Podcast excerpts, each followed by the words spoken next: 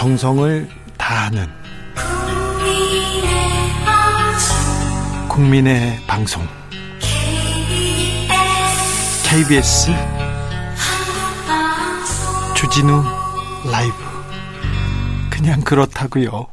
주진우 라이브 2부 시작했습니다. 지역에 따라 2부부터 함께 하시는 분들 계시다죠?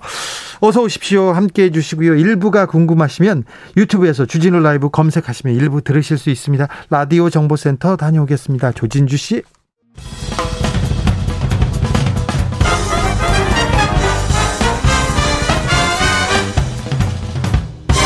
훅 인터뷰 모두를 위한 모두를 향한 모두의 궁금증 훅 인터뷰 국민의힘 경선 버스 출발하자마자 충돌입니다. 경선 룰 어떻게 정하느냐 룰의 전쟁 시작됐는데 역선택 놓고 계속 얘기가 많습니다. 표심 왜곡된다. 외연 확장된다. 서로 의견 팽팽한데요. 역선택 역선택에 대해서 한번 고민해 보겠습니다. 윤희석 윤석열 후보 캠프의 대변인 오셨습니다. 네, 안녕하세요. 윤석입니다. 오신환 유승민 후보 캠프 종합 상황실장 오셨습니다. 네, 안녕하세요. 오신환입니다. 두 분께서 짝꿍이라면서요. 방송에 자주 나오신다면서요. 자, 어, 여기서 두 분께서 역선택에 대해서 합의를 보고 가세요. 보고 가서 이제 후보들한테 정해 이렇게 하기로 했다. 이렇게 정하자고요. 자, 역선택 뭐가 문제입니까? 오신환 의원님. 그 역선택이라는 용어 자체가 네. 사실상 그게 실체가 없고 예. 어, 유령과 싸우고 있다 이렇게 생각이 되고요. 사실은 지금 선 지금까지 있었던 대선 선거에서 이걸 가지고 그렇게 크게 논, 논란이 되진 않았어요. 없었죠. 예. 그리고 뭐 단 한 번도 대선에서 저희가 경선에 이 역선택 방지 조항이라고 하는 것을 삽입한 적이 없고요. 또 일단 당이 50%는 어, 여론조사, 50%는 당원들의 투표로 결정되는 그 제도 취지가 당신과 민심을 반영을 같이 하자라는 취지거든요. 근데 거기서 역선택 방지 조항을 통해서 국민의힘 지지자만 뽑아내면 결국엔 당원들 100%의 의견을 따르게 되는 그래서 결국엔 고립되고 다른 국민들은 전혀 배제하는 그런 저 저희 저희로서는 이제 정권 교체를 포기하는 그런 해당 행위다 이렇게 보고 있습니다. 윤희석 의원님, 윤희숙 오, 죄송 윤희석 의원입니다. 죄송합니다. 네, 윤희석 의원은 아니고요. 네. 네. 지금은 대변인입니다. 네네. 윤 대변인께 여쭤봅니다. 지금 오신한 의원님 얘기가 일리가 있는데요? 역선택 규정이 만약에 방지 조항이 생겨서 네? 예를 들어 어, 민주당이나 다른 정당을 지지하는 분들을 배제할 경우에 어, 확산성에 문제가 있다는 주장은 논리적 네? 명분은 그럴 듯해 보이는데 논리적인 비약이 있어요. 무슨 예. 말씀이냐면 예를 들어 민주당 지지자에게 저에게 전혀 지지 의사를 표시하지 않으실 분들에게 네. 국민의힘 후보로 누가 좋겠습니까라고 물어보는 것만으로 네. 무슨 확정성이 확보가 된다는 얘기인지 저는 거기서부터 이해를 할 수 없어요. 네. 네. 결과적으로 경선 룰은 본선에서 이길 수 있는 가장 강력한 후보를 뽑아야 되는 건데 그 과정에서 우리를 지지하지 않는 후보가 가장 강력한 우리의 후보를 뽑는 과정에 왜곡을 미칠 수 있다면 그것은 정권 교체를 열망하는 저희 지지자들의 의사를 무시하는 결과다. 그렇기 때문에 필요하다. 이렇게 말씀드립니다. 이게 이제 저기에 약간 함정이 있는 것이요. 민주당 지지자나 타당 지지자들이 결국에 국민의힘 후보를 뽑지 않을 것이다라는 것을 전제해서 말씀하시는 거거든요. 네. 그러면 결과적으로 현재 나오고 있는 국민의당 지지율 38% 정도 가지고 우리가 결국엔 승리할 수 있느냐. 라는 문제가 퀘스천 마크가 남는 거거든요. 네. 그래서 그런 의미로 보면 저희가 결국에는 패배하는 것을 전제로 가는 거예요. 저희가 51대 49 싸움에서 결국에 2%를 넘어설 수 있는 것은 중도 확장과 결국에는 민주당에서 이탈하는 그 이탈층들을 우리가 끌어안아야 되는데 네. 거기는 인물하고도 연결되어 있는 거예요. 적어도 네. 민주당에서 이번만큼은 내가 도저히 민주당을 못 찍는다. 과거에 서울시장 보궐선거에서도 그랬듯이 그런 경우에 내가 적어도 이런 후보라면은 인정하지만 그렇지 않고 어, 다른 후보라면 내가 도저히 찍을 수 없다라는 부분과 연결되어 있기 때문에 그게 외연 확장과 결국에는 본선 경쟁력이다 이렇게 말씀을 드리는 겁니다. 윤희석 대변인께 여쭤봅니다. 홍준표 캠프 조경태 선대위원장이 이런 얘기 하더라고요. 홍준표 후보 지지율 올라가니까 그때서야 윤석열 캠프에서 역선택 얘기하기 시작했다. 아니, 그렇지 않아요. 안 그렇습니까? 홍 대표를 너무 과소평가한 겁니다, 그동안. 그래요? 홍 대표님 어떤 분이에요? 오산 의원에 당대표 두 번 하시고 직전 대선 후보고 경남지사 두 번 하신 분입니다. 네.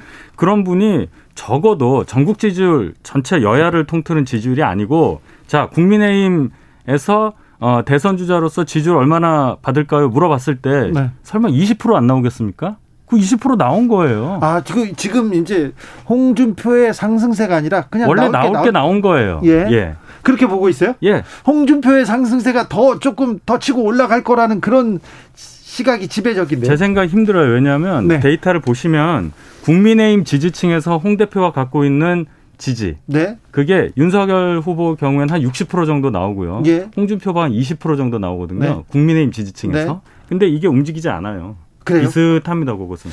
아니, 근데, 음, 홍준표 후보가 얘기하는 정치, 뭐, 뭔지 알겠어요. 아, 그런데 유, 유승민 후보가 얘기하는 정치, 대권, 뭔지 명확해요. 근데 유승민 후보는 왜 이렇게 안 오릅니까?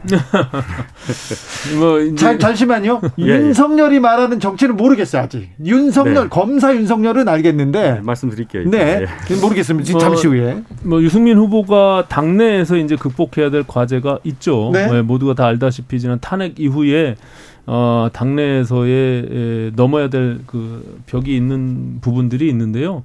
저희는 이제 본격적인 경선이 시작되고 네. 두달 동안의 치열한 경선 과정 속에서 네. 어, 국민들이 당원들과 국민들이 아 우리 시대 문제가 무엇이고 다음에 대통령은 어, 이런 문제를 어떻게 해결할 수 있을까라는 점에 들여다보는 시간이 반드시 온다. 그렇죠. 예, 그렇게 되면 네. 저는 유승민을 새롭게 볼 것이다 이렇게 봅니다. 예. 유승민을 새롭게 볼까요? 자, 윤석열의 정치에 대해서 들어봅시다. 윤석열 후보는 기존 정치인이 아니었기 때문에 네. 정책으로 지금 국민들께 노출이 된다거나 관심을 네. 받기는 그거 어, 어렵고 그것보다는 이 정권의 실정에 대해서 가장 강력하게 맞섰던 사람. 네. 가장 저항을 세게 했던 사람. 그래서 이 현실을 극복해 줄 수 있는 가장 대표 주자 이런 투쟁성 이것이 하나의 의미로서 국민들께 부각되는 거고요. 그래서 부각돼 가지고 지금 결론은 야권에서 1위 후보까지는 알겠어요. 네. 거기까지는 알았어요. 그래서 뭐 공정과 상식을 예, 예, 예. 외치는데 공정 상식 외치는 것까지도 알겠어요. 네. 그래서 뭘 어떻게 하신대요? 뭘 어떻게 한다는 얘기가 네. 지금 이 말씀을 하세요. 네. 모든 것을 잘못된 것을 바로잡겠다는 말씀을 하시는 거라고요. 네. 그러면 상식이 통하지 않는 사회, 공정이 공정이 무너진 사회라고 하면 좀 추상적인 얘기 같지만 문재인 정부에서 해왔던 여러 가지 실정과 비교를 해보면 어떤 것이 이제 명확하게 나올 거예요. 그런 부분을 말씀드리는 이제 그게요. 거죠. 결국에는 이번 대선은 뒤로 가면 갈수록 문재인 이 세 글자는 사라지게 됩니다.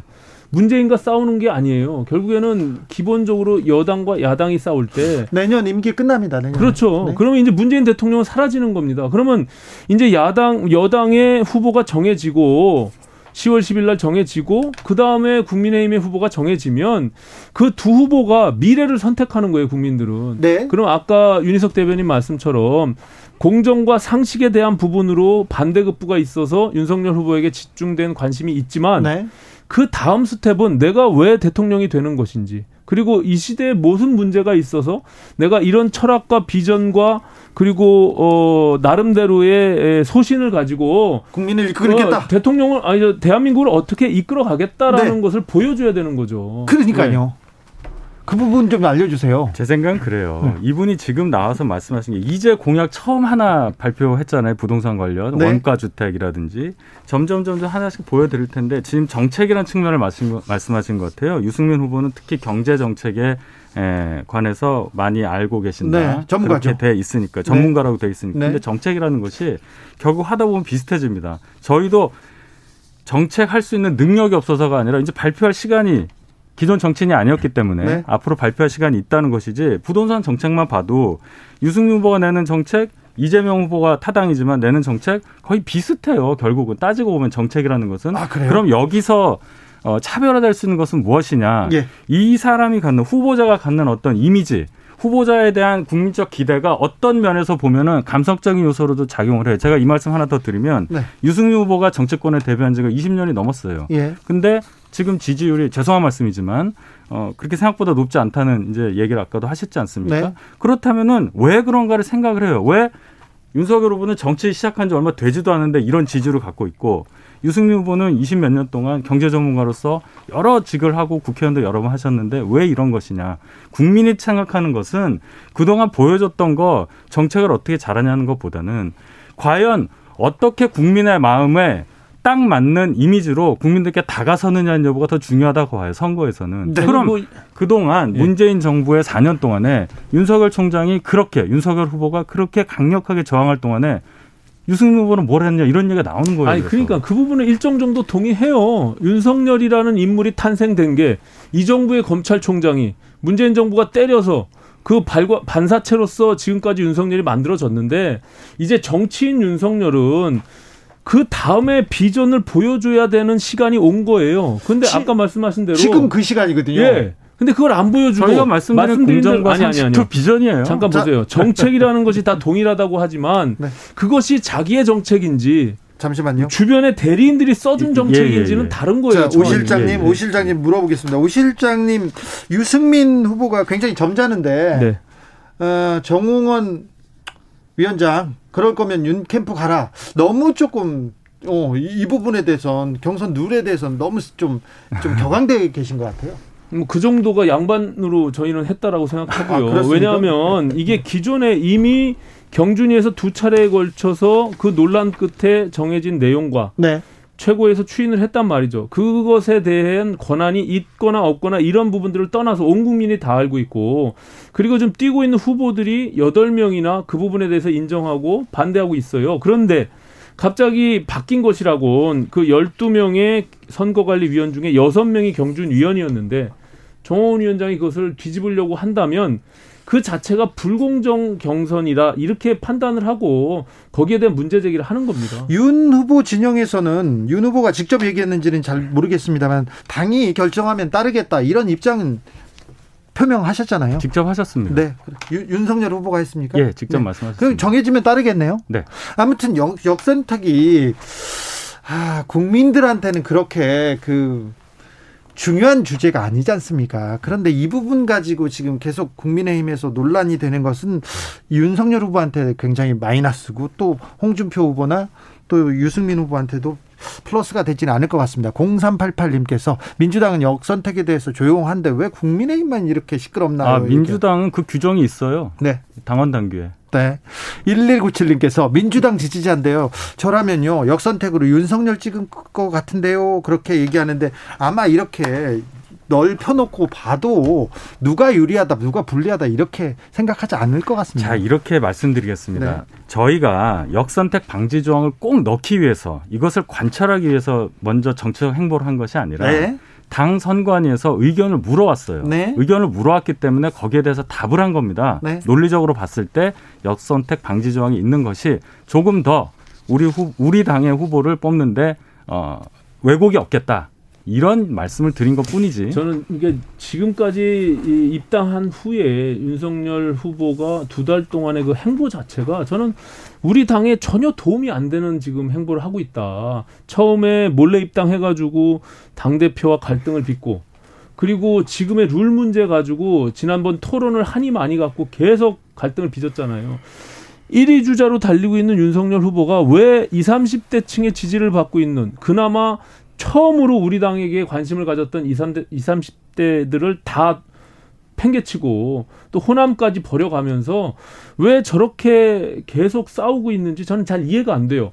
그리고 당을 포용하고 품어가면서 본인이 들어오기 전에 중도와 진보를 아우르는 압도적 승리를 하겠다고 했잖아요. 근데 들어오자마자 오른쪽으로 완전히 치우쳐서 저렇게 고립되는 정책을 유지하고 있는지 잘 이해가 안 됩니다. 윤희석 대변인?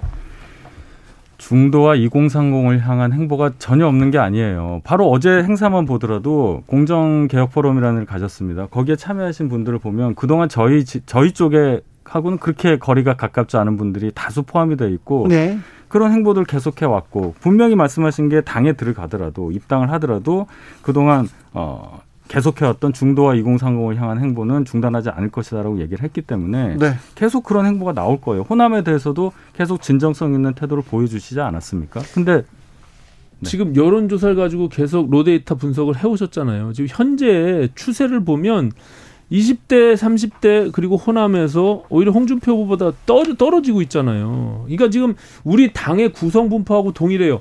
지금 우리 당은 책임 당원이 50대, 60대, 70대 이상이 73%입니다. 네. 그게 투표하는 사람들이 구성이에요. 그러니까는 27%를 차지하는 2040까지 세력은 전혀 배제하고 그렇게 국민의힘 지지자들만 놓고 선택되면 그것이 그들한테 필요로 하는 목소리를 낼 수밖에 없는 확장성 그런, 얘기하시는 그런 그런 측면이 알겠는데요. 있는 거예요. 그리고 저희를 영남의 55%가 책임당원 비중으로 편중돼 있습니다. 우리는 이것을 국민 전체를 놓고 오히려 확장성을 가져가야만 승리할 수 있다. 이런 측면에서 오히려 거꾸로 역사를 퇴행적으로 가져간다 이렇게 말씀을 드리는 거예요. 저희를 걱정해 주시는 심정은 알겠는데 네. 저희도 똑같이 문제의식을 갖고 있고 네. 계속 그 중도와 호남과 2030을 향한 행보를 계속 하겠다고 저희가 말씀을 드리는데 아직 6개월이나 남았잖아요. 네. 아니 6개월이 아니라 지금 경선은 지금 두 달 안에 끝나는 거고 계속 지지율이 그렇게 빠지고 있는데 2030에서 이준석 현상으로 돌아봤던 정권 교체를 원한다고 하는 60%였던 지지율이 지금 50%로 떨어졌어요. 10%가. 저희가 실장님이 저희 캠프 오시면 되겠네요. 네. 저희가 방송을 이렇게 계속 하는데 윤석열 캠프나 이 그 이준석 대표와 윤석열의 갈등 그리고 이 윤석열 후보의 설화 그리고 윤석열의 뭐뭐 뭐. 그렇게 계속 윤석열 후보는 뉴스를 내거든요. 좋든 나쁘든 이거 흥행을 위해서 일부러 막 만드는 거 아닌가요? 아니, 지금 그런, 그런 룰 전쟁도 마찬가지 아닌가요? 아니 그런 건 아니고 그런 거 아닙니까? 예. 9월 5일이면 깔끔하게 정리됩니까? 일단 9월 15일 날 1차 경선 끝나면 이 이슈는 끝나는 거예요. 그렇습니까? 예, 예. 아, 네. 그때까지는 끝납니까, 이제? 뭐 더 이상 할 얘기가 없잖아요. 경선 룰 가지고 예. 이거 다투는 거는 조금 예, 예, 예, 소비적인 것, 소모적인 것 같습니다. 윤희석 대변인 오셔가지고 제가 여쭙니다. 오늘 윤석열 검, 검찰총장 시절에 야당 의원을 통해서 대리 고발했다 이런 의혹 보도 나왔는데 이 캠프에서는 어떻게 입장은 그 후보는 전혀 모르는 일이고 전혀? 그런 일 자체가 있었다 없었다고 저희는 이해를 하고 있어요. 네? 그리고 이제 또 추가적으로 저희가 말씀을 드린 게 전혀 누구를 사주하거나 그렇게 해서 뭐 대리 고발이라든지 그런 거 한 적이 없다라고 또 후보 명의로 나왔기 때문에 조경태 의원은 윤 후보가 이건 직접 입장을 내야 된다고 이렇게 얘기하더라고요. 입장을 상황이 전개가 돼서 정말로 이것이 어, 너무 커지면 당연히 후보 본인이 말씀하셔야 되겠지만 기본적으로 저희가 확인한 것은 예. 전혀 관련이 없다는 말씀을 분명하게 드립니다. 아직 윤석열 후보와 연관성은 나오지 않았어요. 그런데 검사 이름이 나왔고 보발장이 나왔기 때문에 이 부분에 대해서는 어떻게 뭔가는 해명을 해야 될 것 같습니다.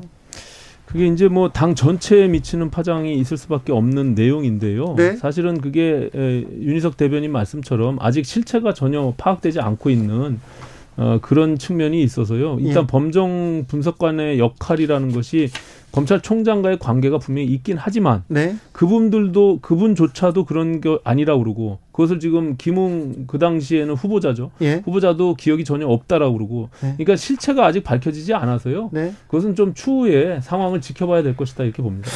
저 오신환 의원님, 오신환 실장님으로 불러야죠. 실장님. 네. 네네. 윤석열 후보가 검사 시절에 수많은 수사를 했습니다. 어, 윤석열 검사에 대해서는 어떻게 평가하십니까? 뭐 검사로서는 뭐 조직에 충실했던 네. 예 그런 뭐 훌륭한 검사로서 역할을 했다라고 보여집니다. 예.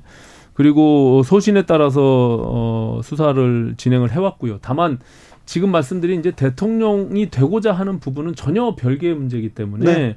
그 부분에 대해서 내가 왜 문재인 정부의 검찰총장을 하다가 느닷없이 국민의힘 야당의 대통령 후보가 되고 대통령이 되고자 하는지 이 부분에 대해서 충분히 국민들께 설득해야 된다. 네. 그것이 만약에 이루어지지 않으면 저는 굉장히 어렵다 이렇게 봅니다. 네. 박근혜 전 대통령 수사에 대해서는 어떻게 평가하십니까? 어, 그럼 뭐 본인이 이제 그 자기 역할 소임을 다 했다라고 말씀을 하시는 건데요. 네. 예, 이제 그 당시에 우리 저는 그 윤석열 총장이 검찰총장 인사청문회를 제가 직접 했습니다. 예. 위원으로. 기억하죠. 그 당시에 인사청문 보고서가 채택되지 않았고 저희 그 당시에 야당으로서는 전혀 동의할 수 없는 의혹이 해명되지 않았던 부분으로 남아 있습니다. 그래서 그 당시 뭐 아, 아시다시피 윤우진 용산 세무서장 문제나 그리고 부동시로 군대 안 갔다 온 문제나 뭐 이런 것들이 다 남아 있기 때문에 그 부분도 여전히 예, 윤석열 후보께서 그것은 밝혀야 되는 문제가 남아 있다. 예, 네, 저는 그렇게 생각합니다. 이 문제, 이 질문에 대해서 계속해서 윤석열 후보한테 질문이 쏟아지는데 그 부분에 대한 입장은 뭐고요? 박근혜 정... 대통령 부분이? 네 네. 여러 얘기가 있을 수 있겠지만은 결론적으로 네. 가장 그 부분에 대해서 예민해 하실 지역에 윤석열 후보에 대한 지지율이 상당히 견고하다는 말씀으로 답변을 대신하겠습니다. 아, 알겠습니다. 자, 유승민 후보의 장점은 뭡니까? 저 윤석열 캠프에 붙겠습니다. 예, 말씀드린 대로 경험이 많으세요. 네. 그래서 그동안 보여주셨다고 주장할 수 있는 여러 치적이 있고, 네. 그리고 또 무엇보다도 역시 경제 전문가라는 타이틀이 네. 상당히 소구력이 있다 이렇게 평가합니다. 오신환 실장님, 네. 윤석열 후보의 장점은 뭡니까? 음, 윤석열 후보가 그나 그동안 이제 검사로서의 본인이 가졌던 소신이나 네. 예, 공정과 상식에 대한 그런 어 일관된 그런 음, 뭐 행보 이런 것들이 지금의 윤석열을 만들지 않았나 좀 네. 그렇게 봅니다. 예. 윤희석 대변인 마지막으로 묻겠습니다. 홍준표 후보가 금방 네. 따라잡는다는데 어떻게 보세요? 어떻게 대비하고 계십니까? 지금까지 선거에서 네. 골든 크로스라고 말씀하시는 그 역전 현상이 일어난 적은 한 번도 없는 걸로 저는 기억을 합니다. 아, 그래요? 말씀드렸다시피 우리 저희 당을 지지하시는 분들에서 분들 중에서 홍준표 후보를 지지하는 그 흐름이 어떻게 돼 있는가를 보면은 글쎄요. 그런 일이 일어날까? 저는 의문시 됩니다. 확장성이 별로 이미 평가가 끝났다고 봅니다. 이제 저는 뭐 앞으로 이제 경선 과정에서 아까 말씀드린 대로 과연 우리가 본선에서 누가 아, 이길 수 있을 것이냐 그리고 윤석열 후보가 가지고 있는 여러 가지 컨텐츠에 대해서 냉철하게 보는 시간이 오면 저는 지지율은 출렁일 수 있다 이렇게 보여집니다. 예. 알겠습니다. 여기까지 듣겠습니다. 윤석열 후보 캠프의 윤희석 대변인이었고요. 유승민 후보 캠프의 오신환 종합 상황실장님 이야기 들었습니다. 감사합니다. 네, 고맙습니다. 감사합니다.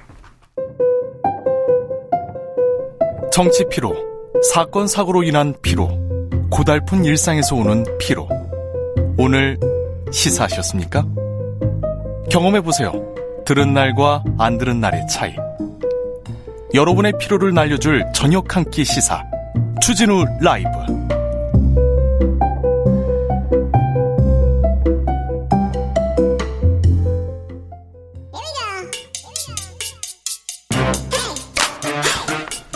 뉴스를 향한 진지한 고민 기자들의 수다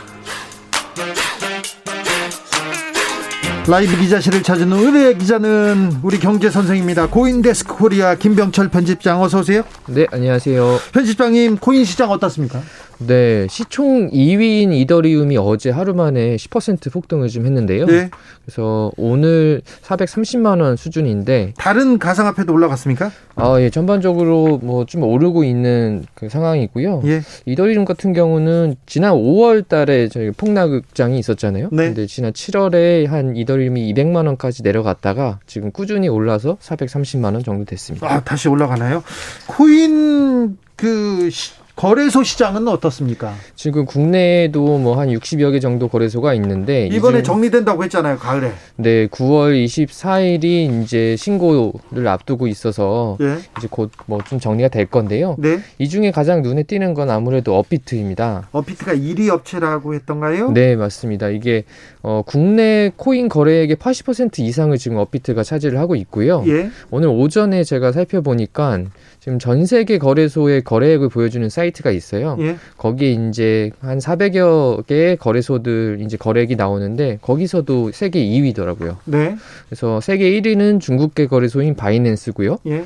근데 이제 바이낸스랑 업비트가 다른 점은 바이낸스는 글로벌 거래소라 굉장히 많은 국가의 이제 이용자들이 들어가서 거래를 해요. 예. 그러니까 거래액이 많겠죠. 네. 근데 어, 업비트 이제 국내 거래소는 외국인이 와서 거래를 할 수가 없거든요. 네. 그러니까 국내에 있는 거주자들만 이제 가입을 하고 거래를 할 수 있는데 이렇게 국내 거주자들만 들어오는 거래소의 거래액이 다른 전 세계에 있는 모든 거래소 중에서 2위라는 거는 어, 엄청나네요. 국내 코인 투자 열풍이 세계적으로 꽤 높은 수준이라는 걸 좀 보여주는 것 같습니다. 그렇습니다. 업비트가 어우 세계적인 거래소군요.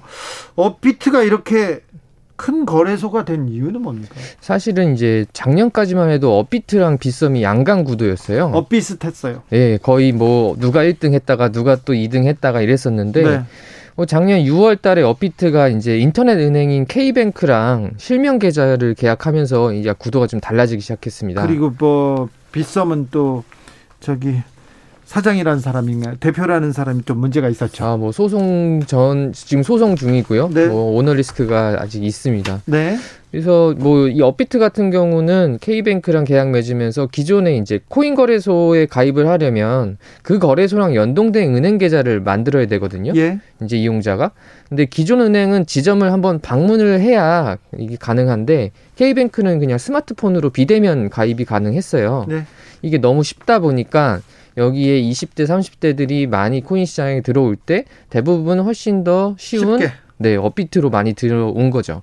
이게 수치로 보이는데 업비트 이용자는 7월 말 기준으로 이제 470만 명이고요. 네. 이게 빗썸의 3배 이상, 코인원의 8배 이상입니다.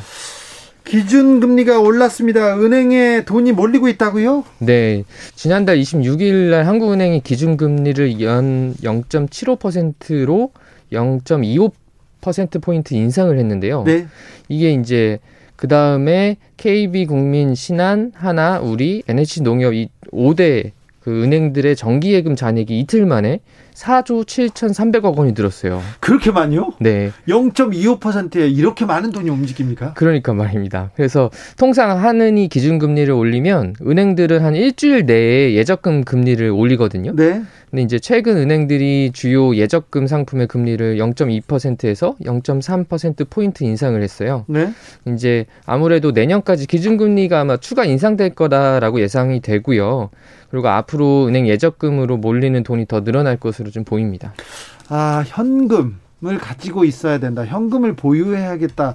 이렇게 사람들이 생각하는 것 같아요. 아무래도 좀 더 대출 규제로 대출 받기도 어렵고 저금리도 이제 좀 줄어들다 보니까 현금성 안전자산으로 좀 돌리 돈이 몰리는 현상이라고 볼 수 있습니다. 그런데 저기 젊은 사람들 중심으로 은행권에서 대출을 안 해준다. 아우성 치고 있는 것 같아요. 어, 지금 뭐 정부에서도 가계대출이 너무 높다 하면서 대출주의기 규제를 좀 하고 있는데 예? 이제 농협은행이 오는 11월 30일까지 3개월간 부동산 담보대출 신규를 하지 않기로 했어요. 네. 어, 그리고 우리은행도 전세자금 대출 중에 우리 전세론 한도가 다 찼다면서 9월 말까지 중단하기로 했고요. SC제일은행도 일부 부동산 담보대출을 중단을 했습니다. 네. 이게 이제 어, 아무래도 앞으로 계속 대출 받기는 좀 쉽지 않을 것 같아요. 그래서 신용대출 한도도 연봉 이내로 축소하는 추세고요. 그리고 마이너스 통장 한도도 그 5천만 원으로 좀 은행들이 좀 줄이고 있습니다. 네. 그래서 앞으로 부동산 계약이나 뭐 이렇게 대출이 좀 필요하신 분들은 미리 은행에 좀 알아보시는 것도 좋을 것 같아요. 이미 상당히 많은 사람들이 은행으로 가서 문의를 하고 있다고 합니다. 네. 대출이 필요하면 빨리 은행에 가보라는 그런 아, 정보였습니다. 다음은 어떤 이야기로 가볼까요? 네, 다음은 이제 지자체별 이 지역 화폐 모바일 상품권 이야기를 좀 해드리려고 하는데요. 지자체별로 모바일 화폐를 만듭니까? 그렇죠. 지역 화폐들 혹은 지역 그 모바일 상품권 그냥 이제 지류로 만든 종이 상품권도 있는데 요즘에 모바일 상품권들도 발행을 하거든요. 네? 근데 이제 추석을 앞두고 서울, 경상남도, 강원도 같은 경우에 모바일 상품권을 최대 10% 할인해서 살 수 있는 이벤트를 지금 시작을 하고 있어요. 이 상품권 가지고 그 동네 가면 다 돈처럼 쓸 수 있습니까? 그렇죠. 근데 이제 그 제로 어. 그 이게 이제 모바일 상품권이기 때문에 QR 코드 형식이거든요. 네. QR 코드를 읽을 수 있는 리더기가 있는 가맹점이긴 해야 되는데 네. 뭐 요즘에는 뭐 온누리 상품권 같은 경우에 네. 뭐 이런 저희가 전통시장 가면 사용할 수 있잖아요. 네. 그런 것들이 또 가맹점들이 계속 그 QR 코드를 읽을 수 있는 가맹점들이 늘어나고는 있습니다. 네. 10% 할인이면 엄청난 건데요. 이게 상당히 좀 많은 거죠. 그래서 뭐 경남이나 강원도의 지역 상품권은 어제부터 이제 10% 할인 구매가 시작될 거고요. 그리고 이게 지자체별로 예산이 좀 달라서 구매 한도는 좀 다 달라요. 구매 한도가 좀 다릅니까? 네. 그렇죠. 결국은 네. 이제 뭐 그래야죠. 5에서 10%를 할인해 주는데 이게 어떤 돈이냐? 지자체 네. 예산입니다. 예. 그러니까 먼저 가서 빨리 사시는 분들이 이제 받을 수 있는 거죠. 네. 이제 서울시 같은 경우도 이그 이 모바일 상품권 서울사랑 상품권이라고 부르는데 굉장히 이건 좀 많이 확 그 인기를 얻고 있어요. 예. 그래서 뭐 강남구, 서초구 이런 데는 사실 한 20분 만에 다 소진되고 그러기도 합니다. 아 그래요? 네. 아 인기가 있구나. 사람들은 어, 관심이 있는데 저는 잘 몰랐나 봅니다. 아무튼 1인당 구매 한도가 있어야 뭐 그렇죠. 네, 이게 그래서 1인당 그 월 구매 한도가 70만 원이에요. 아, 예. 그래서 제가 이제 할인율이 10%니까 예. 63만 원을 은행 계좌에서 이체를 하면은 7만 원이 추가돼서 70 70만 원치 이제 모바일 상품권이 충전되는 형태예요. 아, 예. 그러면 제가 이걸 가지고 그 가맹점에 가서 QR 코드를 찍어서 사용하면 거기서 이제 빠지는 거고 한번 구매한 상품권은 5년까지 사용할 수 있습니다. 아, 네. 다른 지역에서도 모바일 상품권 있나요? 네, 이게 뭐 전남 강진이나 경북 고령 같은 곳에도 있는데 아직 전국의 모든 지자체가 모바일 상품권을 발행하지는 않고요. 이게 제가 말씀드리는 거는 어, 비플 제로페이라는 스마트폰 애플리케이션을 다운받아 가지고 거기서 은행 계좌 연동해서 구매하시면 되는데요. 일단 그 전에 내가 살고 있는 지역에 모바일 상품권이 있는지 먼저 인터넷으로 검색을 한번 해보시면 좋을 것 같습니다. 아, 네. 이런 또 세상이 있었어요. 네. 누군가는 10% 할인 받아서 네. 사고 있습니다. 네. 몰랐어요, 저는. 네. 지역 상품권이 서울에 있다는 거를 제가 처음 알았습니다. 어, 네.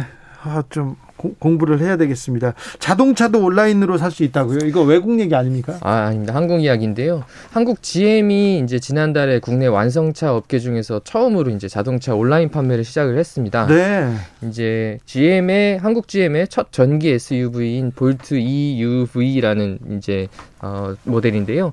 모든 그 판매 과정을 온라인에서 지금 하고 있어요. 현대차도 온라인에서 판다고 하는 것 같았는데요. 어, 지금 현대차도 하고 있는데 사실 이거는 새로 선보이는 이제 1000cc급 경영 SUV 캐스퍼를 100% 온라인 판매를 하기로 결정을 했습니다. 근데 네. 이게 어, 지금 논란은 있어요. 네. 왜냐면은 영업 직원들, 영업 사원들이 앞으로 온라인 판매로만 해버리면 영업 사원들의 네. 어떤 고용 불안정 이런 네. 부분들이 있기 때문에 노조에서 좀 반발을 하고 있고요. 예. 어 근데 이제 테슬라가 사실은 완전 온라인으로 예, 온라인 판매를 하면서 네. 어 그런 어떤 추세들이 전 세계적으로 확대가 되고 있는데 국내에서는 네. 아직 뭐 본격적으로 도입된 건 아닙니다. 실험적으로 한국 GM도 하고 있는 거고요. 앞으로 계속 이런 흐름은 계속 될 것 같아요. 어 그런 부분은 아무래도 뭐 저희가 보험 같은 경우도 영업사원들 분들 네. 뭐 조금씩 줄고 있고 다이렉트로 많이 보험 가입하잖아요. 네. 뭐 이런 부분들은 약간 비대면으로 조금씩 조금씩 가는 추세는 뭐 있긴 확실히 있는 것 같습니다. 온라인 시대에 그렇게 바뀌긴 하는데 아참 참 또 그러 그러니까 또 차 영업 사원들은 어떻게 될지 그것도 걱정이 되긴 하네요. 네, 그렇습니다. 네. 지금까지 기자들의 수다 김병철 편집장한테 배웠습니다. 감사합니다. 네, 감사합니다. 교통정보센터 다녀오겠습니다. 공인혜 씨.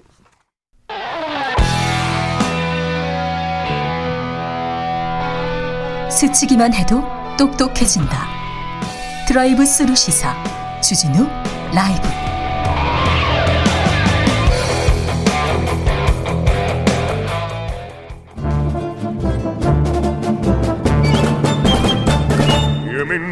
여기도 뉴스 저기도 뉴스 빡빡한 시사 뉴스 속에서 가슴이 답답할 때 뇌 휴식을 드리는 시간입니다. 오늘도 맛있는 책을 만나보겠습니다. 책의 맛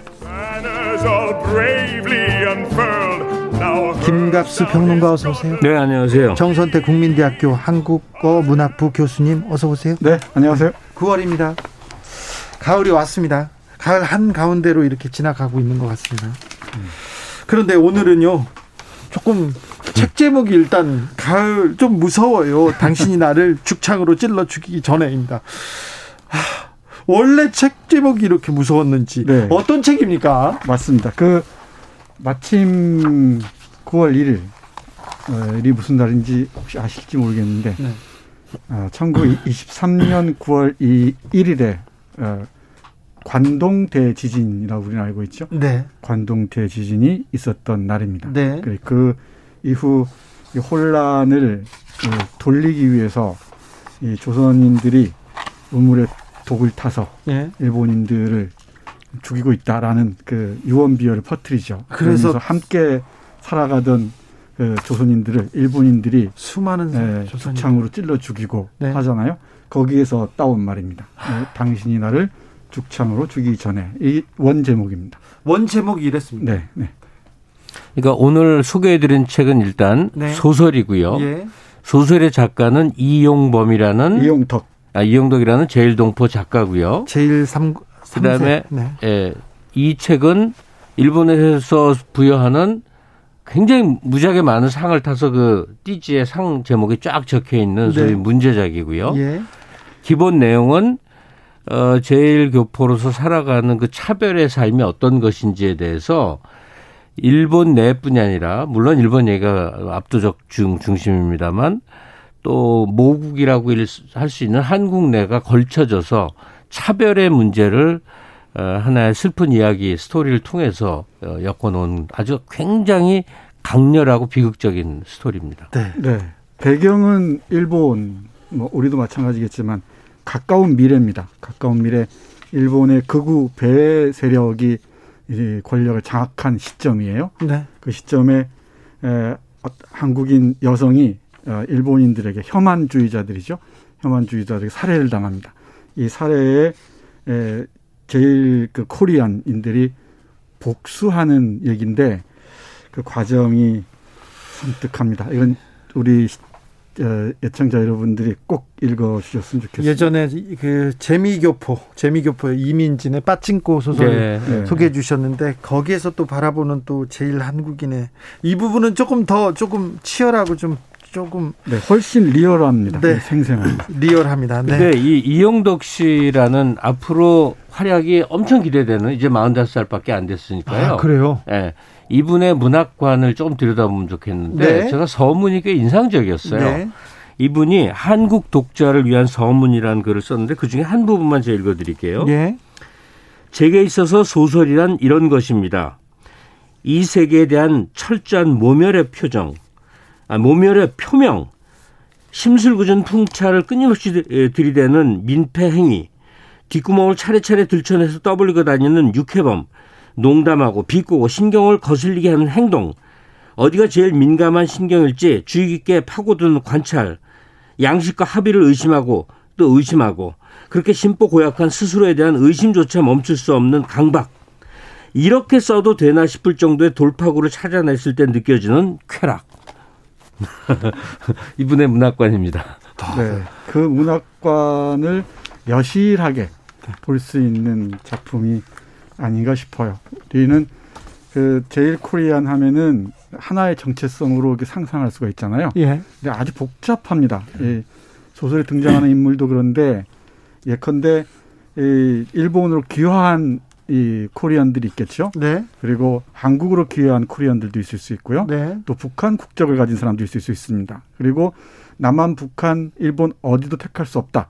우리는 어, 식, 어, 식민지 상태에서 남은 것이다 해서 무국적 상태로 남아 있는 사람들. 그리고 또 부모 중에 한 명만 한국인인 그렇죠. 경우 아주 많죠. 네, 네. 복잡한 성격이 있는데 한 그 일본에서 차별에 시달리다가 젊은 청년들이 이 박위하를 비롯한 일단 몇 명은 모국으로 옵니다. 이제 모국 모국에서 새로운 삶을 살기 위해서 네. 귀국조라고 하죠. 네, 귀국조에 돌아오는데 모국에서 환영을 받았을까요? 아이고.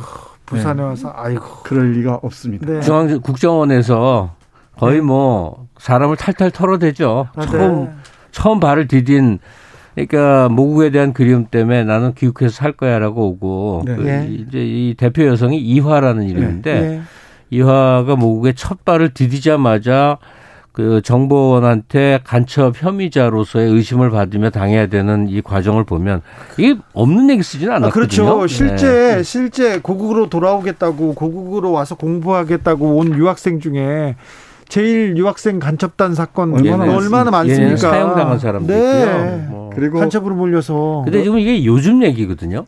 이게 작년에 나온 작품이고요. 네. 실제로 이 리멤버 세월호 얘기가 나오거든요. 그 일본 쪽에서 반환 시위를 할 때. 반환 시위를 하는데 네. 세월호 얘기가 나오는 걸 보면 시점이 네. 최소한 10년 이내 한일 관계 상황 속에서 얘기인데 음. 아.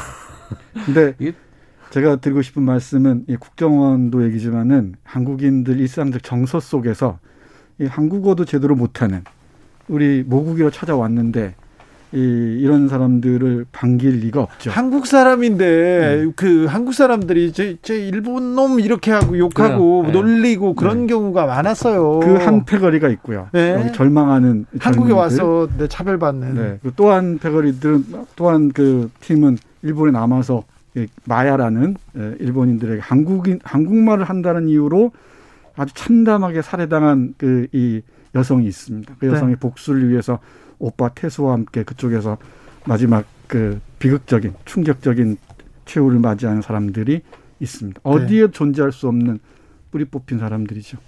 근데 이 작가의 시선을 보면 어, 차별받는 제일 동포의 응어리를 풀어냈다라고 하기에는 한, 한층 많이 더 들어간 거예요. 네, 왜냐하면 어, 한국인들의 이제 모국인들의 차별도 마찬가지로 다루니까 결국 다루고자 하는 게 차별입니다. 차별. 우리 내부에도 차별이 있잖아요. 네. 그래서 어 제일동포 학생회 그러니까 이 청년의 모임에서 우리 그 이제 과거를 하기 위해서 인도네시아하고 베트남에 가서요. 베트남에서는 한국 군인들이 무슨 짓을 했는지에 대해서 생생한 정보를 하고 인도네시아에서는 일본 그 제국주의 군대가 또 얼마나 가혹한 짓을 했는지 찾아내고 하면서 보는 우리도 굉장히 마음이 불편한데 이 차별을 조금만 확대시키면 이래요. 우리도 부자하고 매우 가난한 사람이 하늘타리에 살면서 느껴야 되는 그 심리적 그 이 격절감 있죠. 여기 저 정선태 같은 교수는 한국에서 서울대를 나온 엘리트로 살아갔는데 변변한 학교조차 못 다닌 사람이 느껴야 되는 그 감정이 있죠. 근데 이게 매우 극도로 심화돼서 일상 하루하루를 지배하는 형태로 제일교포들이 일본에서 살아야 되는 그 차별의 상황이 정말 적나라하게 나옵니다. 어디 가서 말을 해도 네. 뭘 해도 이 악수하는 거 보고 이제 저거 제일인지 네. 본토인지 구별해야 되죠. 우리 네. 이렇게 두 손으로 하잖아요. 네. 그러니까 우리 쪽 뭐라고 일본 사람들 모명하듯이 걔들은 총이라고 그러거든요. 총이라고. 제일교포를 가장 이제 비하는 말이 총이죠. 네, 총. 예. 중국 사람들은 또 저 저 우리 한국 사람 비하는 말이 뭐 있죠? 그 네, 있는데 몽중이라는 뜻인데 네. 어, 아. 뭐 머저리 바보 이런 이 있는데 뜻인데요. 생각이 안 난다. 그, 다 총이라고 그러더라고요. 네, 제가 그 생각이 많아지는 것은 에, 일본의 이 정치 상황들 그 구구 어, 세력들의 얘기이기도 하면서 그리고 이 혐한을 정치적 자산으로 어, 이 끝없이 확대 재생산하는 세력들의 얘기이기도 하면서 머지않은 또 우리의 얘기처럼 보이기도 해요. 이, 이 점에 주목해서 봐야 될 것 같은데 어, 일본의 가까운 미래에 여성이 총리가 되고 그리고 극우 배주의 세력이 권력을 지배하는 사회가 얼마나 디스토피아인지 암울한 사회인지를 보여주면서 동시에 예, 그 비전 그 미래의 모습이 한국하고 겹치기도 합니다. 그 마지막 부분은 제가 꼭 읽어드리고 싶은데 이제 일본에서 혐한 시가 조금 잦아드는가 싶더니 이제 반 이슬람 시로 옮겨갑니다. 지금요? 네, 이제 그 장면을 이 소설의 마지막 부분에서 쓰고 있는데 네. 되는 상징적입니다. 예.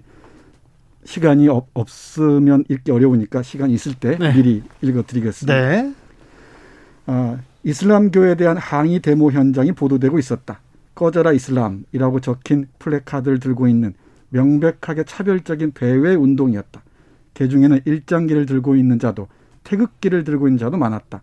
한국인과 일본이 어깨동무를 하고 있는 광경도 보였다. 아이고. 다이치는 순간 아는 녀석인가 하는 생각도 들었지만 얼굴의 반이 검은 마스크로 가려져 있어서 잘 알 수 없었다.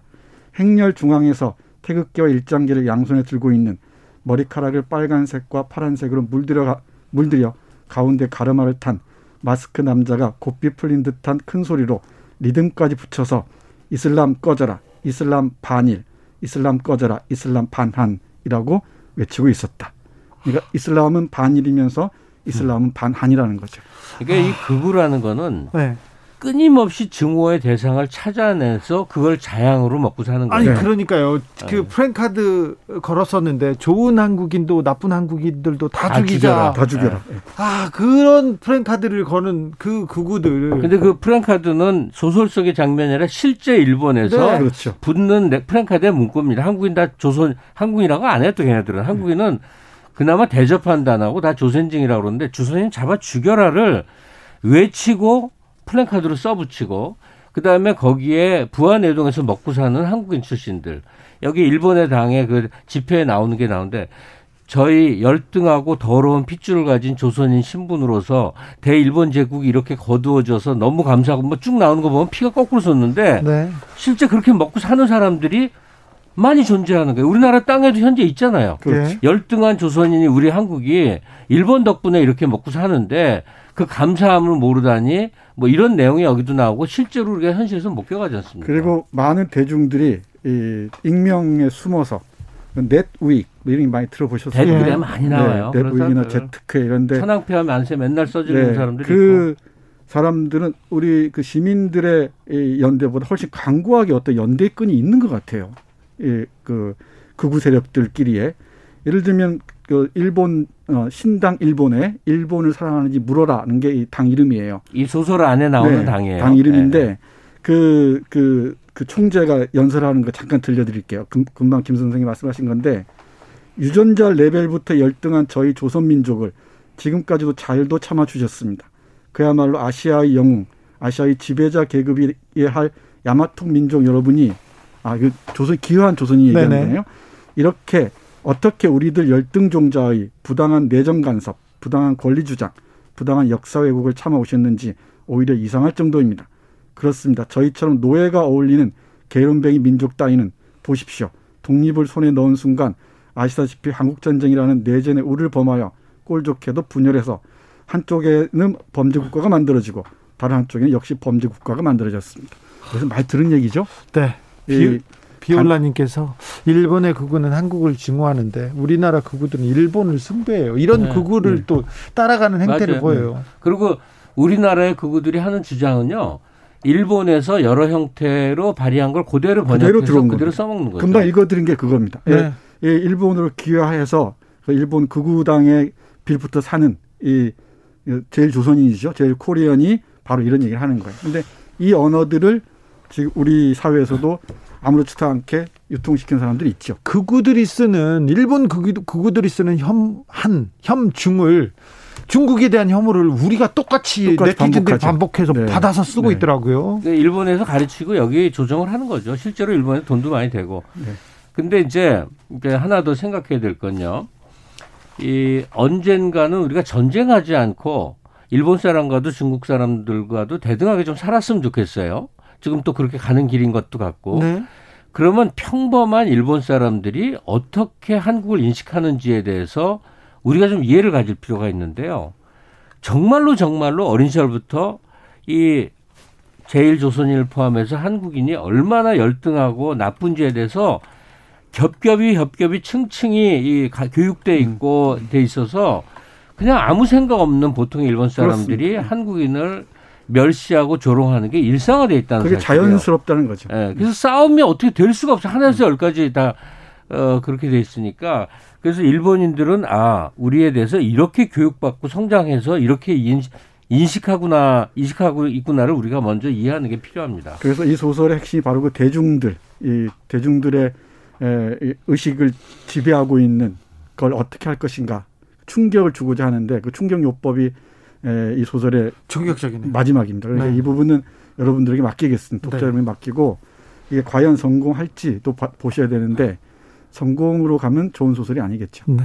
근데 이 이용독 씨가 약간 그 생각을 진술하는 형태로 많이 쓰는 사람이었어요. 평소에 요즘 유행하는 가볍게 쫙 줄거리 좀 흘러가는 것보다는 조금 힘듭니다. 네. 이게 굉장히 어, 심각한 소설이에요. 그러니까. 7109님, 지난주 소개한 책도 읽고 일주일 걸렸어요. 소설에서 빠져나오는데 너무 감동적이고 먹먹했는데 힘들었다고 합니다. 그런데 5분의 책은 더 오래 걸릴 듯 합니다. 네, 그럴 것 같습니다. 그런데요, 두 분 선생님한테 좀 물어보고 싶은 게 있어요. 철학자 김영석 그 철학자 있지 않습니까? 101세 철학자가 향후 아시아의 50년 일본이 선 일본의 선택에 결정될 것 이런 얘기를 산케이 신문하고 인터뷰에서 했더라고요. 네, 고구 신문에 네, 네, 네. 아, 이걸 어떻게 받아들여야 됩니까? 근데 뇌리에 일본을 숭배하는 것이 꽉 들어찬 사람들은 어떻게 할 수가 없더라고요. 네, 빠져나오기 힘듭니다. 네, 김영석 선생은 지금 뭐 연세 때문에 그런지는 모르지만 그분의 뇌리에 일본은 우리보다 너무너무 우월한 스승이자 주인의 국가 뭐 이런 배경이 깔려 있으니까 자연스럽게 얘기하시는 것 같아요. 네, 이 변화를 어, 뭐 인식하지 못하는지 모르겠는데 글쎄요, 이 앞으로 아시아의 50년은 일본이 결정한다라고 얘기하면서 한국이 걱정이다 라고 얘기하고 또 뭐 본격적인 정치적 뭐 발언도 했던데 상케이 신문이 그런 어, 인터뷰를 해서 이 대서특필 하는 이유가 무엇인지 그렇죠. 거꾸로 읽어야죠. 아니 지식인이라면 알아야죠. 아니 그리고 왜 우익에 일본의 우익에 놀이개가 됩니까? 일본 우익 이건 정규 신문에도 나온 건데 네. 문재인 대통령은 기본적으로 좌익이고 공산주의자여서 어, 북한과 중국과 더불어서 뭐 어쩌고 그 특유의 논리 있잖아요. 근데 그런 얘기를 하는 그런 수준의 언론이 그냥 일상을 이게 뒤덮고 있단 말이에요. 네. 아사히 신문 정도가 이제 바른 소리 좀 한다는 건데 그건 뭐 별로 들리지도 않고 정말 이상한 이상한 얘기들을 하고 있는 거죠. 저는 그 그나마 제 깜냥에서는 일본을 좀 안다고 생각하는데 일본이 걱정인 게 언론이 완전히 무너졌다는 겁니다. 그리고 일본 뭐 최근에 못 갔지만은 일본 갈 때마다 체감하는 게 대중 그러니까 대중을 대상으로 언론이 그야말로 유치하게 일 데가 없어요. 이렇게 퇴행적일 수가 없습니다. 근데 그 상황에서 이런 그 유일한 영양분이라고 있다면 이게 혐 혐오입니다. 혐오. 그러니까 혐오인데 혐오 차별을 이, 먹고 살아요. 이 걱정이죠. 이게 네. 걱정인데 이게 그대로 한국으로 대중들의 뇌리 속에 유입된다는 것 이게 또 더 걱정이기도 합니다. 근데 이 소설은 일본 얘기처럼 보이지만은 한국의 얘기기도 하다는 것, 예, 꼭 책 읽으시는 분들이 염두에 두셨으면 좋겠다 하는 생각입니다. 혐오, 차별로 이렇게 그 먹고 사는 사람들 들이 많아지는 것 보면 진짜 우리도 좀 섬뜩하기까지 합니다. 예. 그리고 이건 뭐 세상이 다 아는 얘기지만 아, 최근에 지금의 일본은 여러모로 잃어버린 30년 이후에 쇠퇴하는 나라기 때문에 네. 그 불만과 그 좌절감을 어딘가는 쏟아내야 되는데 네. 그게 이제 제일 조선인 그리고 심지어 나가서 한국에 대해서 말도 안 되는 주장이지만 막 쏟아내서 어, 내부를 안정시키는 역할이 되죠.